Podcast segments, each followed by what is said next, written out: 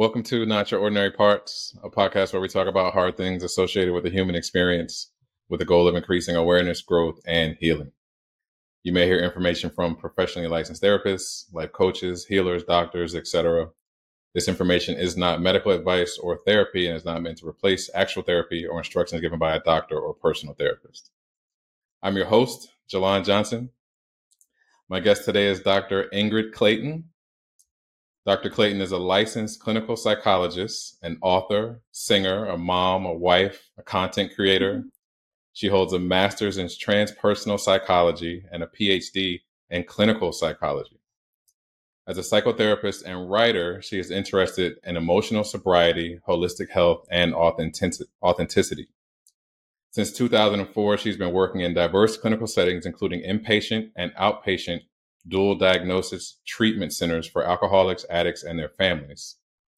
Ingrid's expertise in addiction has led her to conduct research on spiritual bypass, the use of spirituality to avoid dealing with one's reality or emotional experience in twelve-step recovery.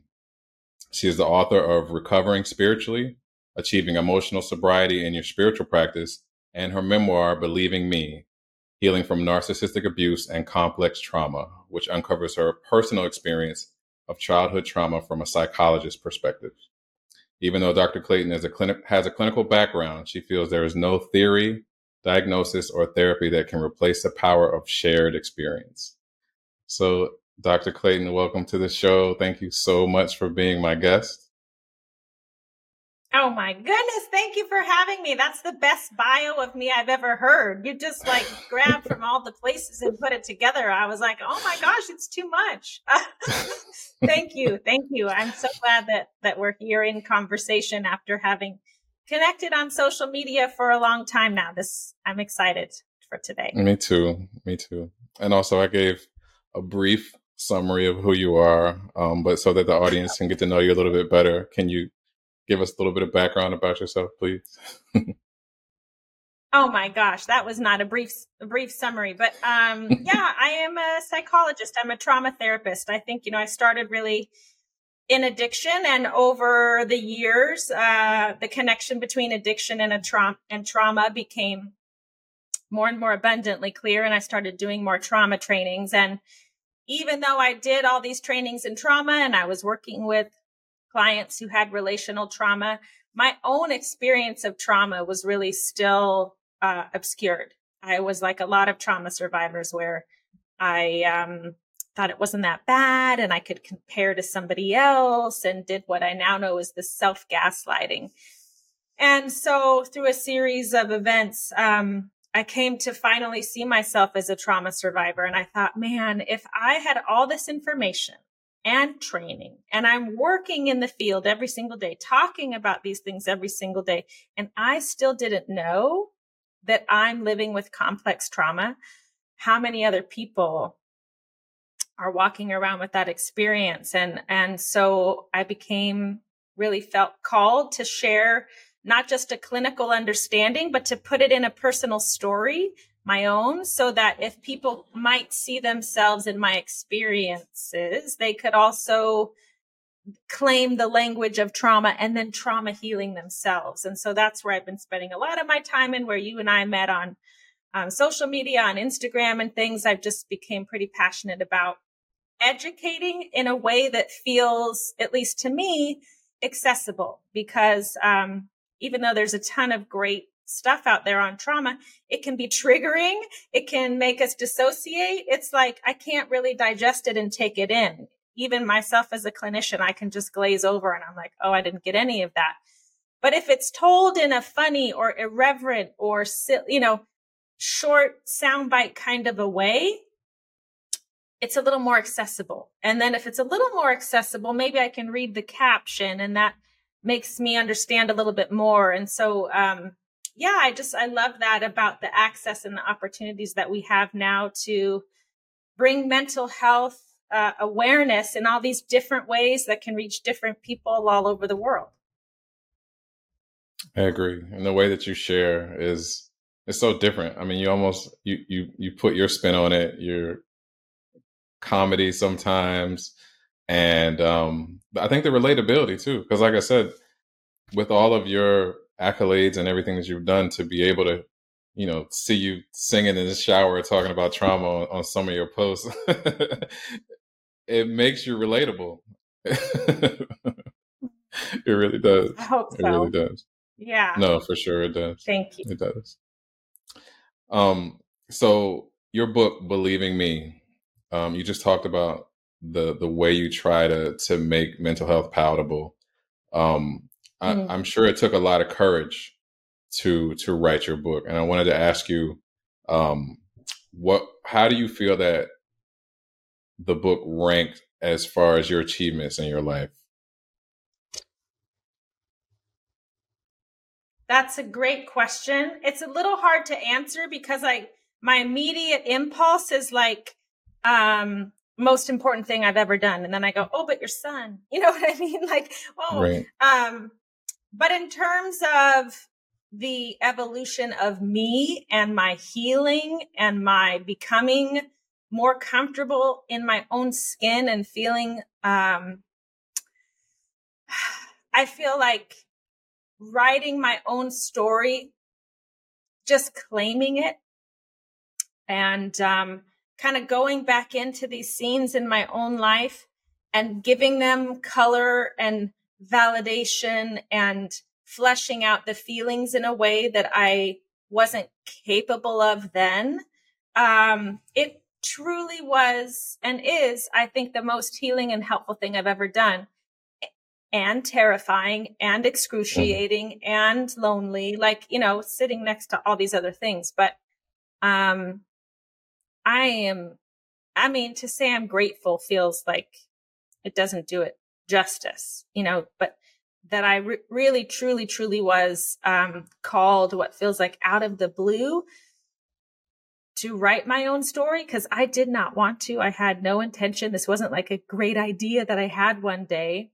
I just was struck with the need to do it. Like, it just captured me whole and wouldn't let me go for five years until I put that last period on the page. And I was like, okay, that this is what this is. And I could see for the first time, only after years of writing, I could see for the first time in black and white with a little bit of distance, I have complex P T S D. I could see it as a clinician, right? Because I, I created enough distance between me and it that I could finally see it.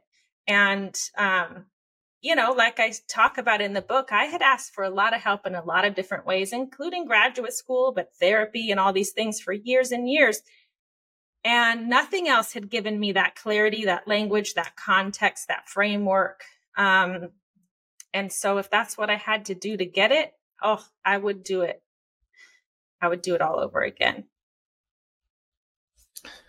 What type of response did you think you would get versus what you got once you published it? Well, you know, it's interesting because I, as you mentioned, I had published another book over ten or eleven years ago now.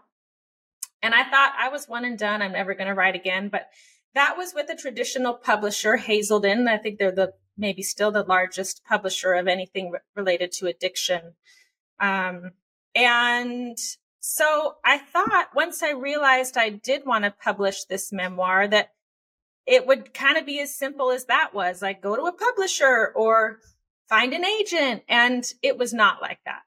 I knocked on so many doors. I can't even tell you, to the point where I'm like shaking my fist at the universe going, if you don't want me to do this, then take away this like obsessive desire that I have to do it, because I got so many no's. I got all no's. That's what it was.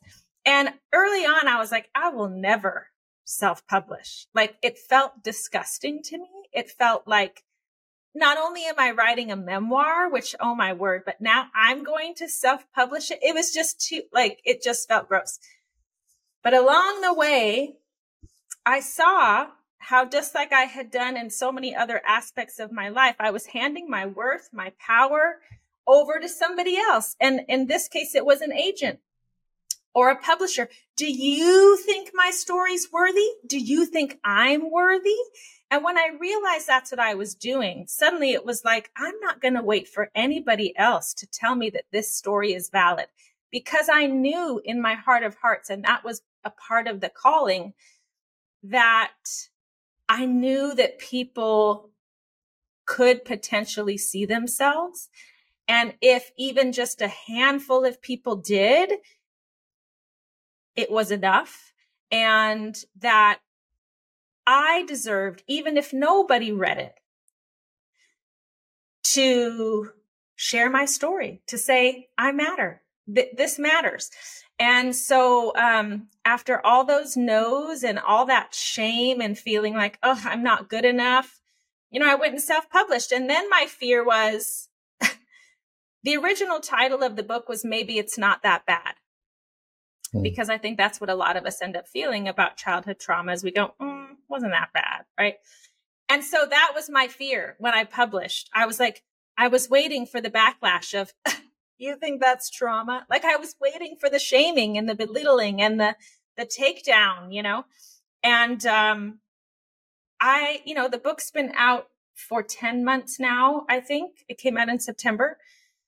Um. At least to my knowledge, not one person uh, has had that experience of like, she thought that was worth writing about, you know? Um, so that didn't happen. My greatest fear. Uh, what did happen and shocked me was how many people have reached out or written reviews and said, you're telling my story.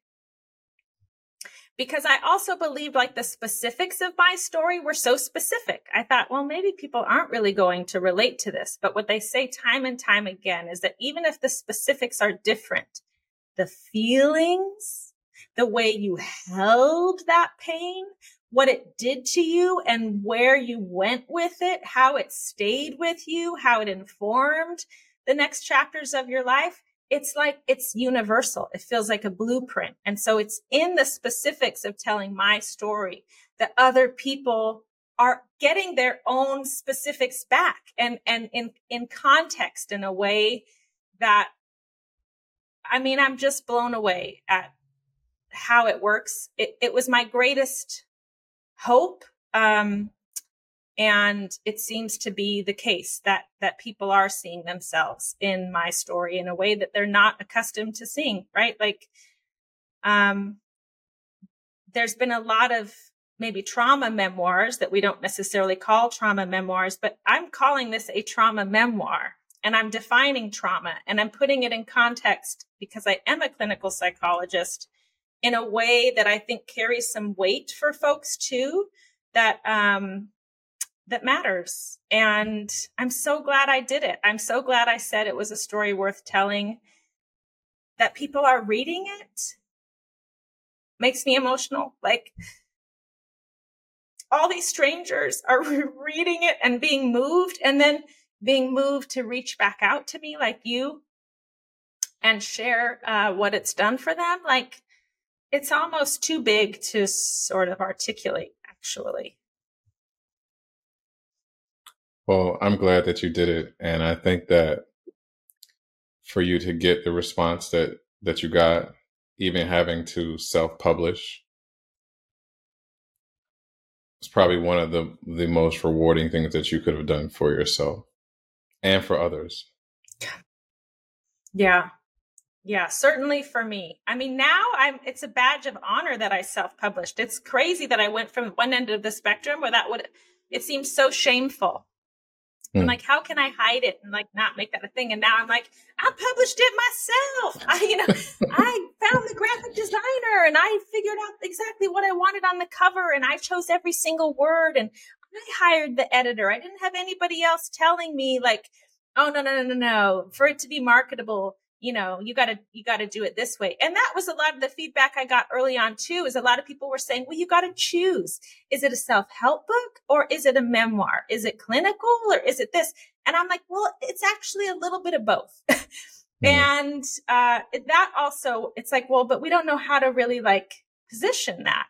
And you know what? People don't need it in a particular position. Um, they, are really responding to that, that it is a memoir. It's completely a traditional memoir. But I also have this big fat glossary of terms in the back that puts my story into context in a way that I think I needed. And again, if I needed it, and my whole life has been devoted to this kind of material, I want to give that to folks so that they're not walking around like I did for decades. Like, what is wrong with me? I am fundamentally broken and feeling like no matter what I do and try, nothing fixes it. Living in that kind of a complex trauma prison is so brutal. And I I do believe that that sharing our stories can help us to break out of that, because then I go, oh, maybe I'm maybe it's not just me. Maybe I'm not completely broken. Maybe there's a way out. And um, now I went off on some tangent. I don't even know what you said, but no, you're good. It's my long-winded um, response. Well, thank you for doing the work to put the book out, to self-publish it, and and to tell your story mm-hmm. unapologetically, and blazing a trail for maybe other people who want to self-publish but who are scared. I hope so. I love that. Yeah, I hope so.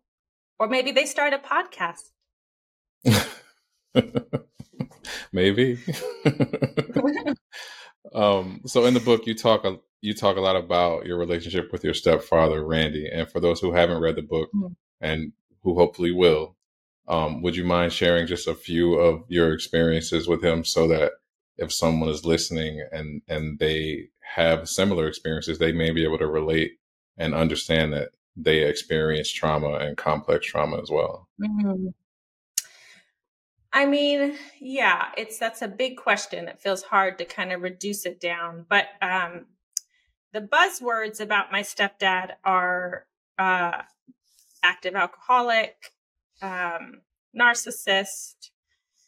Um, he was a bully, a liar, compulsive liar, manipulator, master manipulator. I even used that language, I think, as a child. I was like, he's a master manipulator. And it always felt to me like, to some extent, he had most people around us fooled, including my mom. And I was like, why don't people see it? you know? Um, and, and I became this detective. I became like always wanting to know like what's going on behind the scenes, because I knew there was a lot of stuff and it wasn't good. And I would get little hints of that little, um, one story I tell in the book is getting a phone call one night, someone asking for Ben Weber. Is Ben Weber there? I'm like, you have the wrong number. And they finally say, how about Randy? Is he there? And I was like, well, no, he's not here right now. It was so weird. And they said, well, ask him about Ben Weber. This random phone call feels like a prank phone call. You know, it's so strange. And I asked them about it the next day. Someone called, who's this Ben Weber person?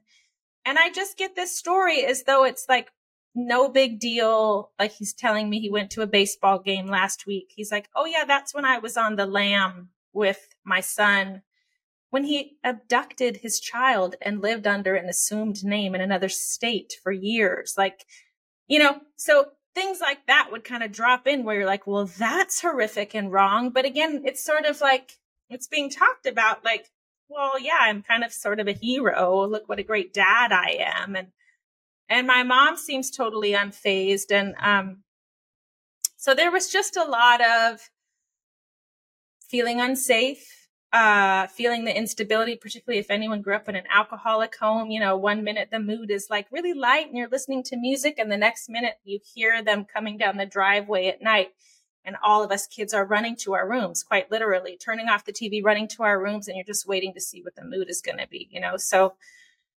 uh, harsh rules for no reason, no real parenting, no real like, oh, look at you.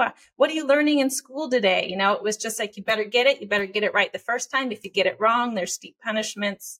So it's a combination of all of these things, um, including what I later was able to put into context that he was grooming me, um, grooming me to be another young girl in a line of young girls that he had groomed throughout his lifetime. And I was going to be another part of that um, pattern.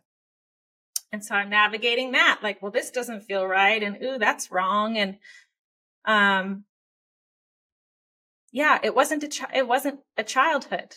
It was me being hypervigilant from as long as I can remember, trying to figure out what is going on. How do I keep myself safe? Um, and at the same time, because like any child in an unsafe situation, we can't really make our caregivers bad completely because we need them to survive, right? Like as human beings, we're one of the few species that we need our caregivers for a very long time, like a couple of decades. And so we're wired to lean into that relationship for survival. So there's a tendency in unsafe, abusive situations that the child at least partially makes it their fault because there's power in that. Like, oh, well, if it's me, I can fix it. And because I need you to survive. So I cannot see you as wholly unsafe. You just cannot. You have to be looking for like, where there's attachment, where there's safety, um, because that's how we survive. So just, yeah, it, that was the landscape. What role did your mom play in protecting you um, as far as your relationship with Randy, and, and what things did she do or, or what things didn't she do that affected you? You know, I think... Um, The minute that he came in our lives in a way that I knew he and my mom were going to be together, my mom stopped existing as a whole person in the world. I feel like I literally watched her vanish and become this sort of puppet. And so she didn't protect me. She couldn't. Um, she was too codependent, what I now know as the fawning trauma response. I think she was deeply in it. She was deeply dissociated. She was in her own addiction. Uh, she was not available for herself, much less her kids. So even when I came knocking hard to say something is going on, I need your help, all she could do was say, I think you're lying. You know, that was basically her response, is that she couldn't show up for me. And in fact, you know, for many years and all the therapist couches that I sat on and would talk about these things, I never forgot about any of this. I always knew it was wrong. It was just that nobody put it in the context of trauma. And, and that I really believed, like, I think a lot of people believe, well, if I tell the story enough and I figure it out, like the logic of it will remove the way that it was still living and breathing in my body. And it never did. So that was so infuriating. And also why I thought I was so broken, because here I'm understanding so much and it didn't save me from more abusive relationships myself, or, you know, my low self-esteem and my anxiety and my hypervigilance. Um, but for many, many years, all I could really point to as the obvious sort of villain was my stepdad. It was like so clear.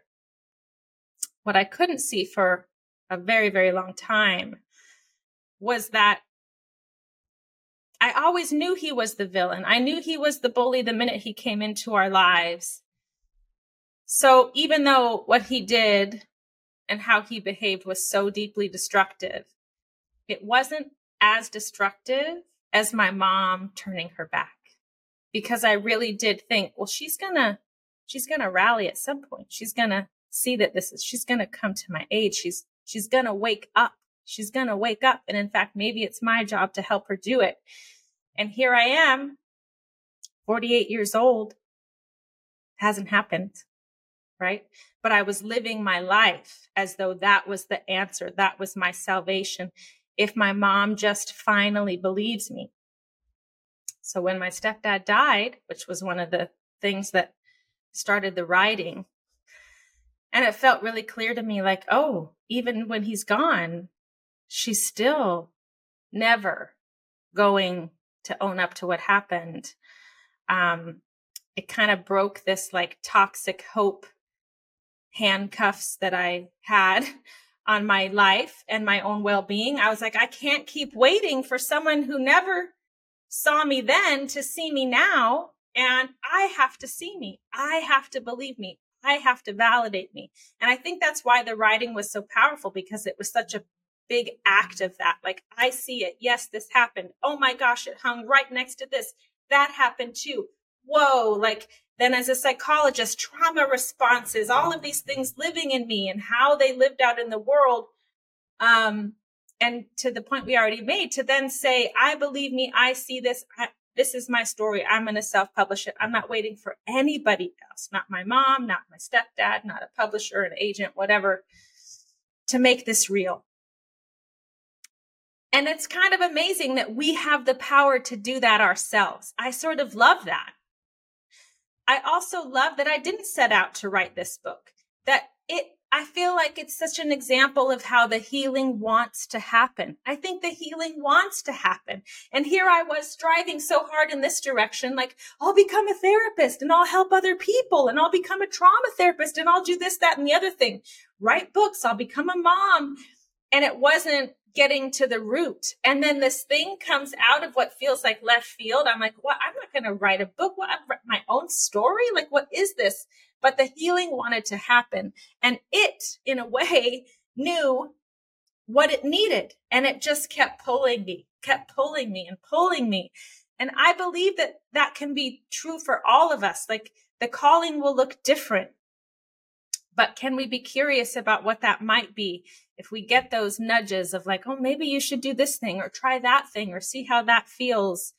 I think the healing wants to happen. Our bodies do not want to keep storing this trauma for one more day. I believe that. I believe it too. And and I I understand and relate to what you said, that you believe the healing wants to happen, and that, you mm-hmm. know, it, I, I felt like my body was ready with or without me. I had to catch up at a certain point and be like, oh, this is what we're doing. Okay. Mm. I'll get on board. Yeah. You know, exactly. Um, this is what we're doing. Yes. Right. So I, I understand that. I, I'm sorry that you had to experience not being able to, to be believed by your mom, and that, um, mm. she was not able to see you, or, or, you know, she was dealing with her own trauma, um, which a lot of a lot of our parents are, who who had rough upbringings or who were in narcissistic relationships. They they may not know how to see things outside of what they're they're able to, which, you know, it it, yeah. it makes it difficult not to be able to place blame and to see them for who they are and have compassion all in one. Um, So it, it's it, so it hard. It's so tricky. But I think what I finally came to is that, you know, choosing myself in this way was the last house on the block, because I literally had tried everything else. So that's mm-hmm. one thing. And the second thing I realized is that as long as I was privileging everyone else's pain over my own, it's like, oh, but I can have compassion and empathy, and maybe they don't have access to the same kind of information that I have. And did I can come up with eight million reasons why someone's hurting me. And I had to stop doing that. I had to stop privileging anyone else's pain over my own. And that's not mean, right? It felt mean. It felt really mean. It felt so harsh. Like, who am I? But it's like, well, who am I? I'm a person too. And I matter. And as long as I'm saying, I'm going to privilege your needs over my own, I'm in my own way. I'm the problem, right? So in a way, it's about taking real personal responsibility and going, okay, I've got to stop waiting for someone else to save me, rescue me, validate it, make me okay, and go, it's up to me? Oh man, well then I better start learning what is a healthy boundary and how do I apply it? What does that look like? And and it's hard, you know, I've said in a lot of reels on Instagram, the healing of trauma can hurt a lot worse than the original wounds, because we're having to feel it and own it and metabolize it and set these boundaries and face some truths that a lot of us have been running from for a long time. And it's not easy. But I still feel like it is one hundred percent worth it. And I say this all the time, not just for me, but for my son. Because I'm very aware of the generational trauma being passed down, not just in my long line of alcoholism and everything else, but with the clients that I've worked with over the years, that this is how it happens, right? Is that we just show up with what we know and we repeat what they did, even when, when we don't want to. And I'm far, far, far from a perfect mom. I never will be. But to the degree that I can do my work, I'm going to do it.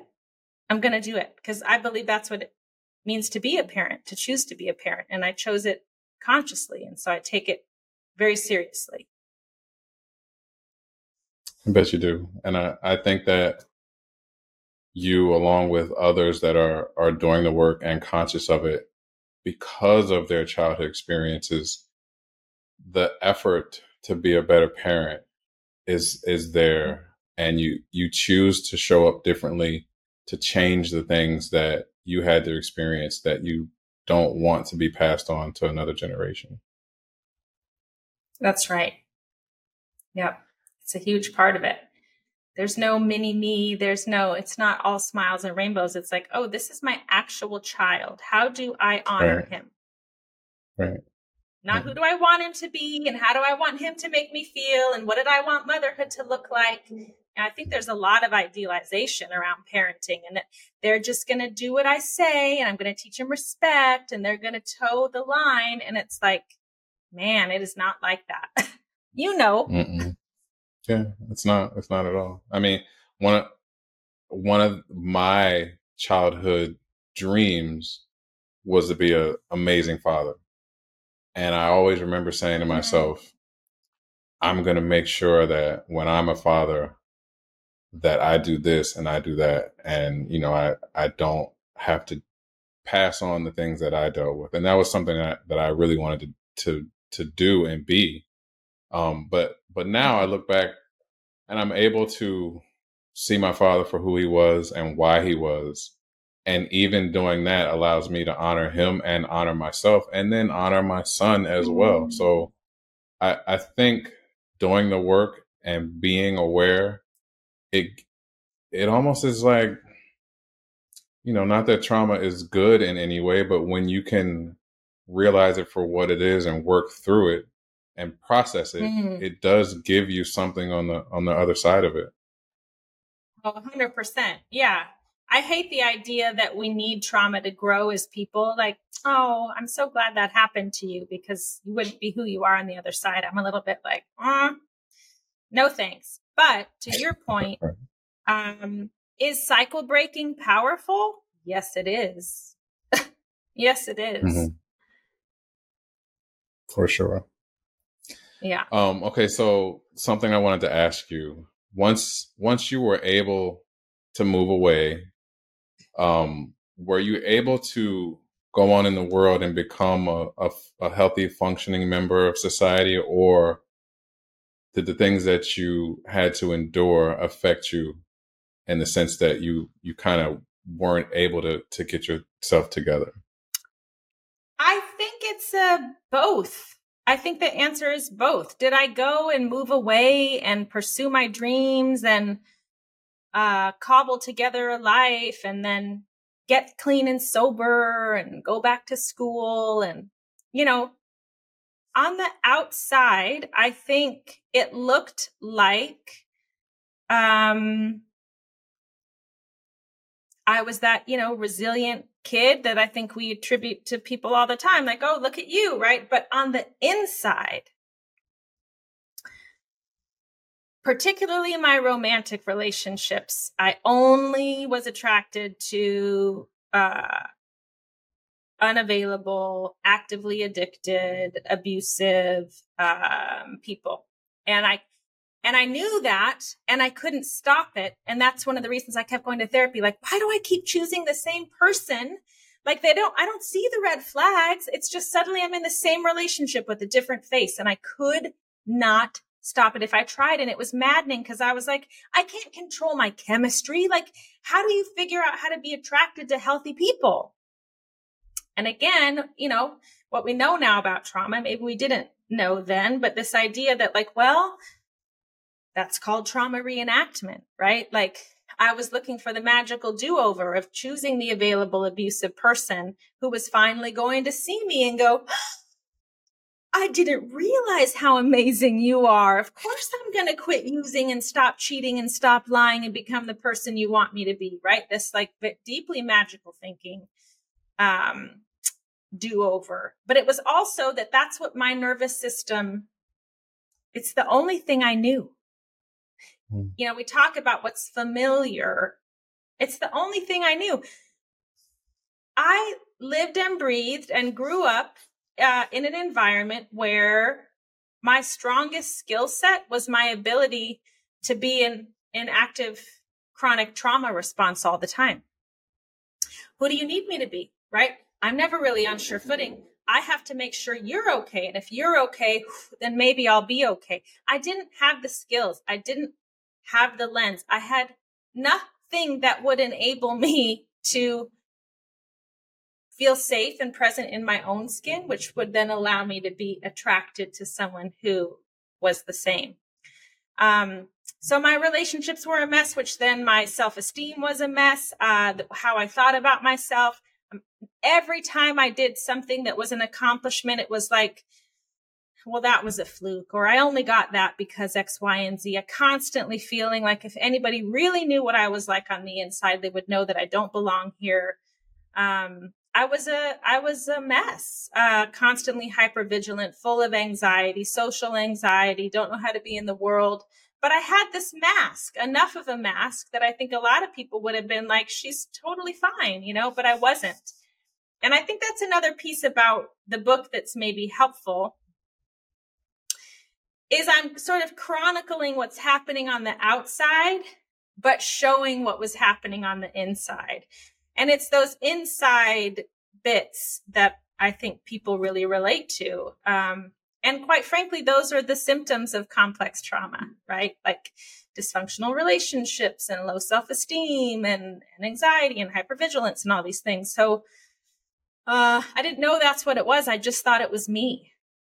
I just mm. thought it was me. And if I was trying so hard and so actively to get over this stuff and it still wasn't working, then the shame, the shame. I was so ashamed that anytime I thought someone might actually be seeing the real me, I would turn bright red. I would start profusely sweating.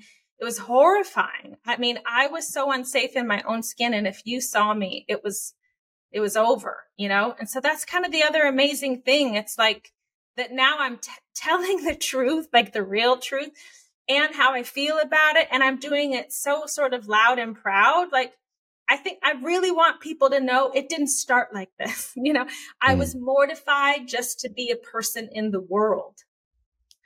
Um, never deserving, never belonging anywhere. And I don't, I don't feel that way now. I don't feel that way now. I'm looking forward to our conversation today. I don't even care what you ask me. I'm an open book. Ask me whatever you want. Maybe I won't quite be as articulate as I'd like to be, but I don't feel shame for that. I don't feel like I did it wrong. I am wrong. I am bad. I don't feel that way. That feels like a miracle. It's so big. Goosebumps. Thank you for sharing that. Thank you so much. Yeah, um, it's the truth. Yeah. And, and I think that is what we need to get comfortable being okay talking about is, is the truth, our truth, and, and sharing our story unapologetically and, and building up the yeah. tolerance to all the things that happen um, as you start to do that. Because like you said, now you don't have those same, you know, you, you, they may, the triggers may be there, but your, your response to them isn't the same as they yeah. were in the past. And being able to, to right. tell that is what gives the relatability, like you said. So thank you for the book. Yes. Thank you for sharing oh. the way you're sharing. And thank you for mm. what you do and how you do it so, so much. Thank you for receiving it. Yeah, thank you. So speaking about trauma, um, what was it that changed for you after you attended the training with Doctor Bessel van der Kolk? Oh, gosh. Yeah, that was early on. I was working at a treatment center out here in L A, and he came to do an in-service training. I didn't know who he was, that he was like, you know, the godfather of, of trauma. And, you know, it was an interesting time, actually, I think, even in the field, but I didn't know that then. I was like a green clinician, just like wanting to fit in and be like, I got a job. I, yeah, I'm meant to be here, you know. Meanwhile, sort of hiding that internal, um, I don't belong here uh, as hard as I could. But it was an interesting time in the field where I think we were starting to really move away from looking at trauma as we had historically, like it's a car crash, it's a tornado, it's a, a veteran from war. It's only related to life, truly life-threatening incidents. And we were moving more towards what we now know as developmental trauma or complex trauma, which is a series of events over time that by themselves, they might not be life-threatening. By themselves, they might not appear to have such an impact. But living in that chronic, pervasive abuse, neglect, and it's not just physical abuse, it's emotional abuse, these things, has the same impact on our nervous system as these traditional notions of trauma. In fact, if you look at the criteria for P T S D, and you look at the criteria for complex P T S D, it's the same, except complex P T S D has an extra layer of symptoms that you don't necessarily see related to P T S D, which are the relational symptoms, the symptoms that say, I'm a bad person, uh, I'm seeking dysfunctional relationships, all that kind of stuff. So, but anyway, I knew none of that at the time. And so Doctor van der Kolk is talking about a client of his who has relational trauma, developmental trauma. And I'm sitting in this room wanting to shrink and disappear because he's telling my story. But he's talking about it like it's trauma. I'm like, what are you ta-? He's talking about it like it's P T S D. I'm like, what are, it was so disorienting and so shameful because I felt like, I cannot be that client because I'm here as a therapist trying to help people like that client. So, and the way he was talking about this person was with so much compassion and care and understanding and validation, all things that I had never received for a story that was almost identical. So it was almost like, well, that also can't be me because no one responded to me in that way. So this is even more shameful. It's all mine to hold. And I remember I went to the D S M, the Diagnostic Statistical Manual of Mental Disorders, the sort of Bible of, of diagnoses in the United States. And I looked up P T S D and that criteria that was like, you know, must be life-threatening or however it was languaged. I carried even more shame. Like, how dare you think that you could identify with that person that he was talking about? So in a way, it was like a door opened for me to see myself in a way that was accurate, but it slammed shut so hard at the same time because it was like, you are not allowed to use that language. Like, you should be ashamed of yourself is how it felt. And I didn't return to that understanding, even though I ended up going to all these trauma trainings years later. And uh, I, I could not return to thinking about my story in that way until I started writing it. And I forget when that, when that training was with Bessel van der Kolk. I think it was the early two thousands, right? It was a long time, a long time. I remember reading that in the book and thinking to myself that that may have been a turning point or like a, a, a realization for you.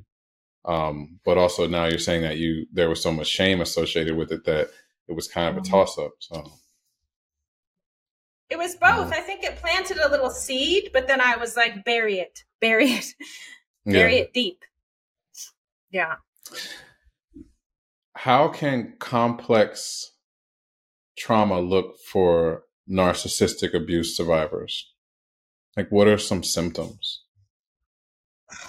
I mean, I think that the self-gaslighting piece is is a biggie, is that we've made it all our fault. We've minimized, we've, we've, you know, brought all our compassion and empathy, and we just are giving of ourselves and giving of ourselves and giving of ourselves um, to where the blinders are on.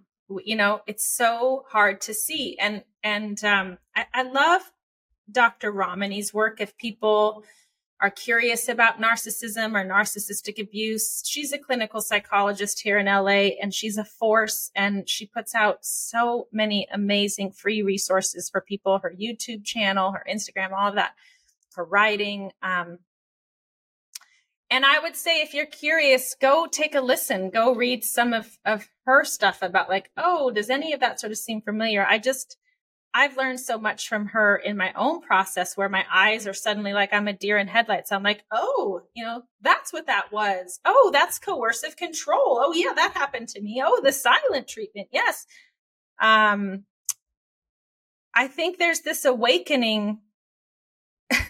It's often this like awakening where the survivor, just like myself at my own computer, kind of like figuring it out and then Googling like narcissism, you know, so many of us are doing that. It's, um, and it's a shame actually, because I think a lot of clinicians don't understand, really don't understand narcissism. They don't understand narcissistic abuse. So someone who's maybe being abused comes to their therapist couch and they're like, my relationship, it's just not really working and it's not really satisfying. And they feel really earnest and they want it to work. And they probably deep down want it to be their fault so they can fix it. And I think therapists often collude with that. And because so many narcissists are also really high functioning and charming and convincing and have this other side to them, it's a really compelling fix to be like, oh, honey, maybe it's just you. Have you tried harder? You know, which perpetuates the like, oh, it's me. And um, it's so hard to get out of. Um, so I think the more that we can understand, uh, and like I said, turn to Ramani stuff, her podcast. Um, I love some of the things that she says, like how the benefit of the doubt for her is like some of the, the most dangerous phrase, right? Because that's what we do. We just keep giving him the benefit of the doubt. And, uh, you know, this things like understanding things like trauma bonding, where you go, but he's so amazing the rest of the time. And he's so loving and he knows me better than I love myself. It's like, well, that's because that's the recipe for trauma bonding, right? It's intermittent reinforcement. No one's really bad all the time. There's got to be a reason to pull you back in. And that hook is neurochemically powerful. Um, so to learn about things like that and be curious, I think can start to kind of uh, loosen up the, the hold that it has on you. I think I said to her on her podcast, gaslighting is effective. It's really effective when someone goes, no, and you have this good heart and you like, you're not a, a compulsive liar and you have empathy. It's really hard to imagine that someone is being so manipulative and not taking any responsibility and making it all your fault and going, no, I didn't do that. That was totally you. Like you can't even wrap your brain around it. Um, so it's hard to paint a picture. Um, it's why it took me so many years too, to kind of like write all these things and start to go, that's what that was. That's what that was. Because you're just in it. Hmm. And you don't know any different. But someone who's abusive a third of the time is an abusive person. The other two thirds or whatever the equation is doesn't make up for abuse. And I think that's hard. That's a hard pill. Because we want to believe you, that they're going to finally one day be one hundred percent the good person that I get to see some of the time. And that's, uh, if you know anyone, if, you know, let me know. Let me know if you've encountered that. I never have. Mm-mm. I think it, we almost dangle the carrot in front of ourselves when when we yes. have that type of thinking. Mm. Yes, we do. It's that's the toxic hope. That's the benefit of the doubt. It's like we believe that one day it's all going to change, and that's what I mean. It's like it's not all going to change one day unless I decide that I'm going to change my relationship to this thing. And I get it. Nobody wants that to be the answer. I didn't. Man, I didn't even think it could be. I truly thought that because it was relational trauma, that I needed the other people involved to participate in a way that would release me. It wasn't a conscious, I couldn't have said it that way, but I believed it. It was shocking to realize I didn't have to wait for them. I can, you mean I can just extract myself from, from all of this? Um, shocking. You spoke about the nervous system a little bit earlier, and I wanted to ask, what can childhood trauma do to our body? How does it affect our body? Is there something that we we can just, you know, say, like you mentioned, oh, well, I, you know, maybe, well, well, that's another question I'm going to get to later, but what does, what does trauma do to our bodies? Well, trauma basically is something that overwhelms the nervous system. And then this more primitive part of our brain and our bodies takes over. It's never a conscious choice. And we move into fight, flight, freeze, or fawn. And so if you're curious about this stuff, particularly what it looks like for complex trauma survivors, again, developmental trauma, childhood trauma, relational trauma, these are all kind of synonymous. I think Pete Walker, uh, his work on this subject, I mean, it's amazing. And he has a lot of free stuff on his website and great books, I think, from Surviving to Thriving, Complex P T S D um, is his best known. And what happens is if you, if your body's under threat, like it, the body will always privilege safety and survival over everything else. Um, and so if you're constantly feeling unsafe, like the, one of the most powerful protectors it is as a child is dissociation. We just leave our body. We can't handle it. It's too overwhelming. Um, it's a tool that you can do when you're teeny tiny, right? It's just like, I'm out of here. And it's also why a lot of childhood trauma survivors don't have a lot of memories about what happened because they weren't in their bodies to be able to make those memories. Um, so that's an aspect of the freeze response. Uh, what I often did as well was, um, the fawn response, which is like, okay, I'm going to intuit what you need me. Who do I need to be? I'm going to constantly be orienting to the other person to see what I need to do. This isn't normal, right? This isn't healthy. This doesn't allow me an opportunity to have like solid attachments with other human beings because in a way I don't exist in this equation. I'm always putting the other person first. So I lived in a chronic fawn response, but I didn't know that. Um, I just thought, you know, it can look just like altruism and being kind. And I think about other people, but it wasn't a choice. It wasn't like I was choosing to go, oh yeah, you know, I'm going to show up for them and prioritize them. I just had to do it all the time. You know, the flight response can be like, psh, I'm out of here. Like you think about the animal kingdom of a, an animal who's spooked and he's like, psh, you know, but it's also like staying in perpetual motion. I'm going to go finish this degree and then I'm going to go get a master's degree. Well, that's not enough. I need to get, you know, the perfectionism, the go, go, go, the obsessive compulsive, right? My addiction, um, relationship to drugs and alcohol. I was in a chronic trauma response in so many ways and didn't know that's what it was. And now it's amazing. You know, to some extent, I think also this is just what it looks like maybe to be in your forties for people that don't necessarily have a lot of trauma. They're sort of like, a, oh, I, I get to be me. I, you know, I don't have to keep apologizing and living according to society's norms or whatever it is. But for me, I feel a deeper level of like, I am just coming into myself for the first time in my life and discovering who I really am without all of that. And again, it wasn't a choice. It's just been this process through the healing that the tra- I'm I'm literally witnessing the trauma responses receding to where, like, back in the day, if you called me, if you left a message, I had to immediately listen and immediately call you back. Like, I remember when I started noticing, like, oh, I'm still listening to the message right away, but I almost couldn't call people back right away. It was like I was waiting longer and longer, which felt scary because my threat was response was like, you need to attend to that relationship, you know? Then I wasn't even listening to messages the second that I got them. I was waiting until maybe it was like a good time for me. And it sounds so silly, but it's not, because it was this process of like finding a new level of safety in my life and in my own skin, where it's not like I have to be walking a tightrope all the time.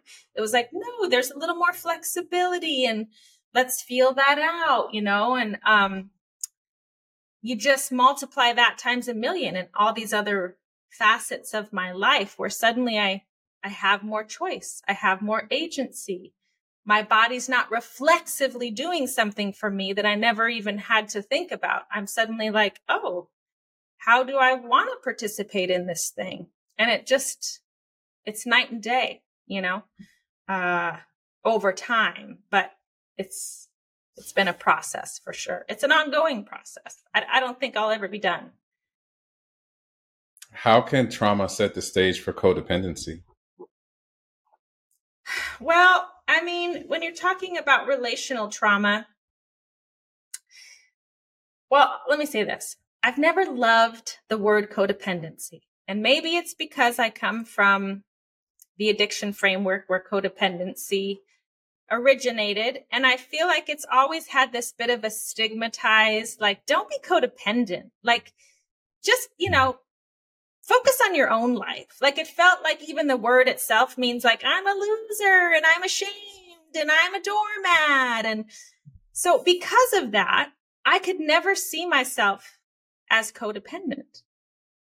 But now that I see my life through the lens of trauma, the fawning trauma response, which Pete Walker coined that term, basically is codependency. But because it's seen through the lens of trauma, I don't have to feel so gross and ashamed, and it makes more sense to me. Um, so a lot of childhood trauma survivors in particular come by fawning really honestly because it literally was survival.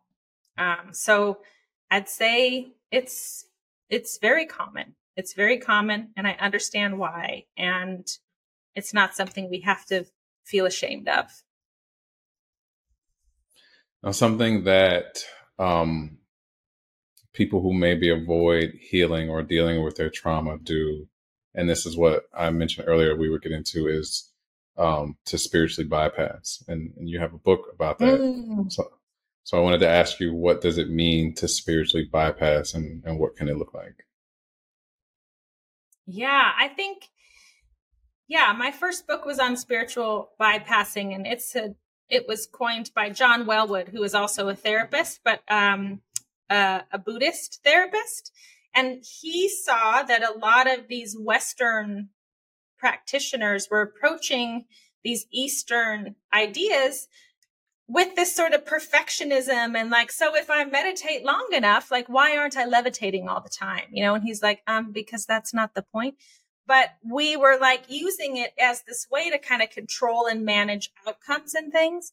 And um, I just love it as, as a name, to name that thing that I think we can see in lots of different areas of life and um, ideologies and things. But I saw it in sobriety. uh, I think I was nearing ten years sober, and I could see how it's like, oh, I'm feeling these feelings. These feelings are coming up, and it would be like, have you prayed about it? And I was like, well, yeah, maybe, but like, uh, am I just, suppo-? It felt like I was being asked to intentionally almost spiritually bypass, even though that's not what we were talking about.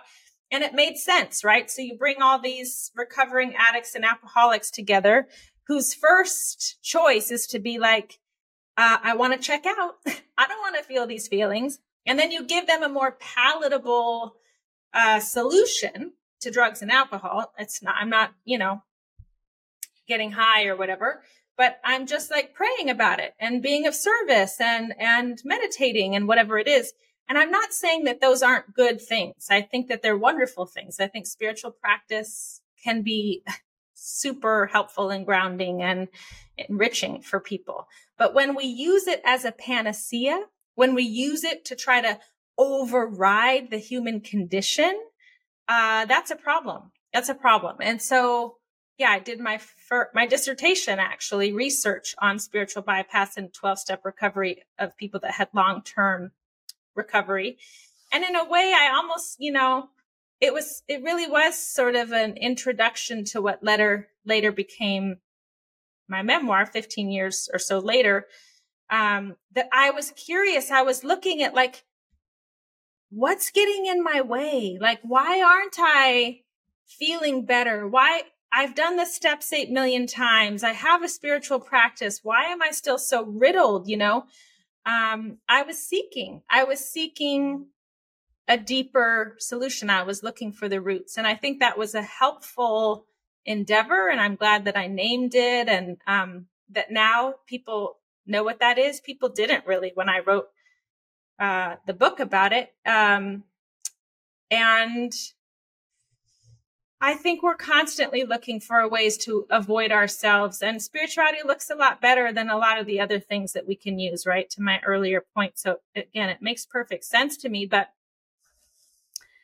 it's like anything, you know, exercise is great unless you're over exercising, unless you're, you know, anorexically sort of exercising.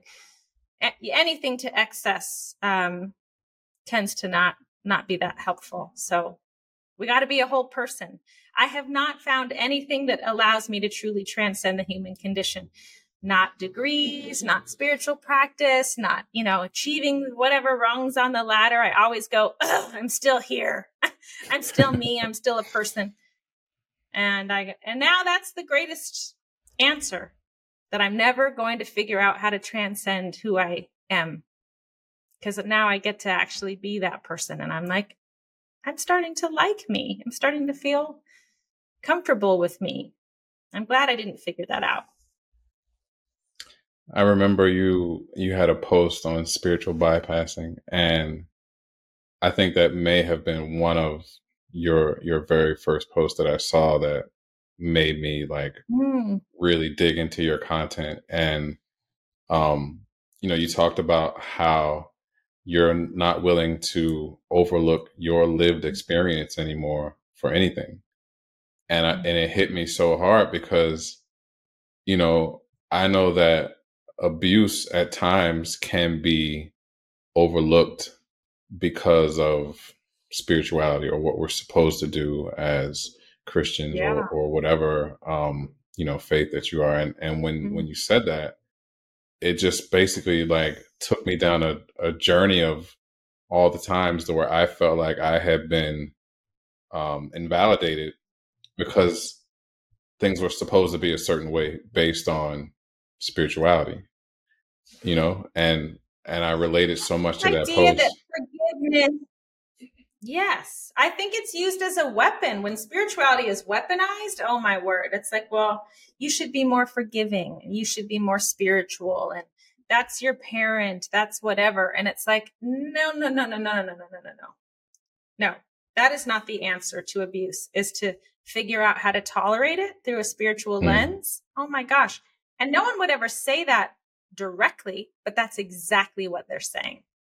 Right. That's what I was going to ask next. Is how can, I was going to ask next, how can forgiveness, spiritual bypassing, and abuse sometimes be linked? There you go. Yeah, when it's used as a weapon. And and any trauma survivor will tell you that that's how it feels. It mm. never does it feel like, oh, thank you for that helpful tool. It's completely solved my relationships to others and myself, and I feel so much better. No, it's like, oh, so it's still my fault. They are abusing me, but it's my problem to fix, and I have to do it by getting even smaller, you know? No. Mm-mm. Yeah, you said that. Okay. Um, so this is me asking you to call on uh, the, the person that you become when you content create. And um, I know that you have a beautiful voice, and that now that you know that it's yours and can't ever be taken away from you, you sing your song so beautifully. uh, literally and figuratively. I want to take you back to that moment in the school auditorium where there was no audience and you heard your voice clearer and louder than you ever had before. What song did you sing? And would you be willing to share a verse to inspire anyone who listens to this to understand that they also have a voice and are worthy of being seen and heard? Oh my gosh. I will not be singing on this podcast. I love that you're asking. I can't do it. But that day, that I was on an empty stage in an empty auditorium and I had a mic kind of similar to this fancy mic maybe. And I could hear my own voice. And um, I mean, I'll never forget that memory. Um, it was Amazing Grace that I was singing. And um, one thing I say in the book, and it feels maybe in answer to your question, being a singer, and particularly being a singer who, even though I was young and I was sort of small, like I'm five foot two and I'm white and all these things, I had a big, soulful voice. And I was drawn to things like gospel and blues and jazz. And it was such a gift because it enabled me to have contact with the bigness of my voice in a way that still kept me safe because it was in a song. And there was a beginning and a middle and an end. And then I could go back to being my hypervigilant self. Oh, no, no, no, you matter more than me and the rest of my life, right? And I still love singing. I will from time to time do that. But the biggest gift to me is that I have a voice in the rest of my life today. I don't have to shrink it into the safety of a song. I get to be big and bold and soulful and me in every area of my life. And I do feel like we're doing that, you know, right now and in this whole conversation. Like I am singing my song. I am singing my song. And this is how I choose to sing it today. That was beautiful. It was. And from the moment that I came in contact with you, you've been singing your song. And mm-hmm. to be able to hear your actual voice, it was even more magnificent. I was so blown away because I was like, wow, like she, she even has more to her than what I already thought was amazing. Mm-hmm. Um, so thank you for the work that you've done and for sharing it and giving others a bridge to to get to healing and tools on how to recognize things and to see that, you know, they can be a a fully functional human being regardless of what they've gone through. You gave the blueprint.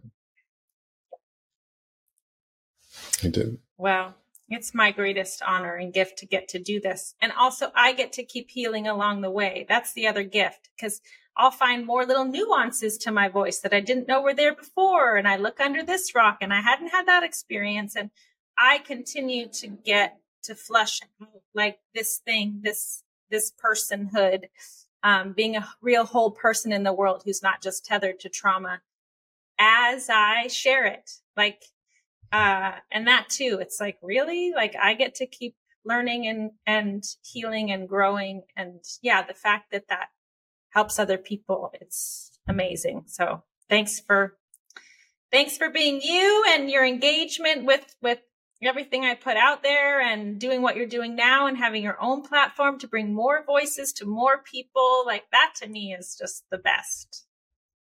Thank you. I appreciate that. I'm trying. I really am. So last question, if you could use your platform yeah. to encourage anyone who might be struggling Uh, with feeling comfortable talking to someone about their big feelings or emotions or has suffered narcissistic abuse, what would you say mm-hmm. and what advice would you give to them? Whew. Man, that's a big question. Some of the things that are coming to my mind, they might not be the perfect answers, but I think there's a self-trust that we have to have. And even if it's this big in the beginning where you're like, I don't want anyone to see that I'm like Googling narcissism. Trust yourself. Mm. There's a reason that you're looking that up, right? And if some of it lands and you go, oh, oh, and you're the deer in headlights like I was with, like, trust that. It's not made up. You're not being dramatic. You're not making things up. You're not a liar. You're not too sensitive. There's a reason that you're having those sort of hits and those curiosities. And um, I think a big part of this process really is about taking that teeny tiny kernel of self-trust and just growing it and growing it and growing it. And um, trust that process. Trust that you're worth it, even when you don't feel like it. I had to deal with that so much in the writing in particular. I would just be hit with these bouts of deep shame. My husband saw me go through this like cyclically over and over and over. I'd go from being like, yes, this is important and I'm going to do this and I'm trusting my process and I'm going to shout it from the rooftops. And then maybe I would query another agent and they would say no, or I would be stuck in something or just whatever, hit with shame. And I'd be like, who do I think I am? This is so embarrassing. I'm, you know, I will never publish this. Like, um, and I would just go through that over and over again. And so I even had to trust that, that there were going to be times that I was like, no way, this is ridiculous. This is absurd. Who do I think I am? And then it would swing back around to like, well, maybe you could just sit down and try writing that next thing that you were wanting to write or whatever it was. And over time, there was this trajectory, and um, just to listen to those nudges, listen to the curiosity.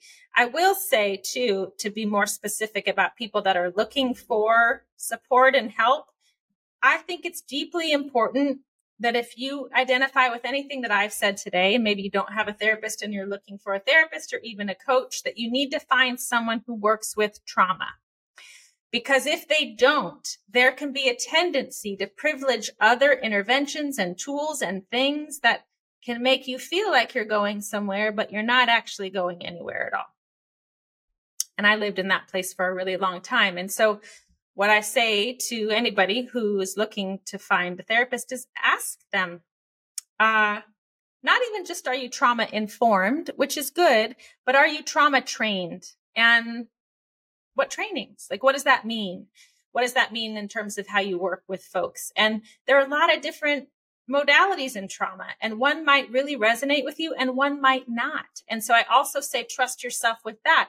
If you've been trying something, you know, for maybe a while and you're like, yeah, this E M D R stuff, it's just not, I don't know, it feels too triggering, or I don't feel like I'm getting anywhere. Okay, try something else. Don't feel like, okay, then I better just try harder and make myself and, you know, Um, and be collaborative with your therapist. A trauma-informed therapist is going to know that your nervous system is in the driver's seat, not their expertise of what they think you should be doing. And so there's a different way of orienting, I think, when we're working with the body to not just our rational, logical mind, which, by the way, is offline when we're traumatized. When that sort of fight, flight, and freeze reaction is happening, everything non-essential in our bodies, uh, including like choice and, and rational, logical thought and digestion and lots of other things, they're just not available to us. So to use those things to heal when they weren't even online during the wounding, it's like, it just doesn't work. It doesn't work. So make sure you're working with folks who have an understanding of, of all of this. I, I feel really strongly about that. That was great advice. Well, Ingrid, Doctor Clayton, thank you so much for this. Oh, Ingrid. Um, I want to give you the respect that I feel you deserve. Um, thank you for this. Um, I I waited, but to me it was so worth it, because in the process I got to sit with uh, your book, continue to, you know, look at your posts, and It just, it gave me, I feel like, the courage and the know-how to be able to not feel intimidated sitting next to you, and to feel like I deserve to be here, and that mm-hmm. I was also worthy as well, because the way you tell your story, it, it gives hope, and it, it gives so much more than you know, a lot of us may think we're worthy of or what we deserve. So I'm so grateful and honored to have had the opportunity to do this with you. And just a million thank yous. Me too, Jalon. Thanks for asking and, and having the conversation. It's been such a pleasure. If someone wants to find you online or on social media, where can they find you? Uh, my website is my name, ingrid clayton dot com, and it has all my social media stuff on there. I think all my social media handles are at ingrid clayton p h d. That's YouTube and Instagram and all that stuff. I'm not taking any new clients. I always like to say that um, because I know that some people are curious. Um, but I hope you will look for support. Uh, like I said, trauma-informed folks that um, there's a lot of people out there doing really, really amazing work. So, yeah. And then what about your books? Where can your books be found? Um, Believing Me, the memoir, the recent book is on Amazon, and the um, audiobook is on Audible, iTunes, and also on Amazon. And um, Recovering Spirituality, my first book, you can also find, you might find it in bookstores. You can order it through a bookstore if they don't have it on the shelf. And um, I think you can get it from Amazon and Hazelden directly. Yeah. Alrighty. Well, again, I want to say thank you so much. Um, thank you for your time. Thank you for who you are. Thank you for what you do and for the way you do it. Oh, thanks, Jalon.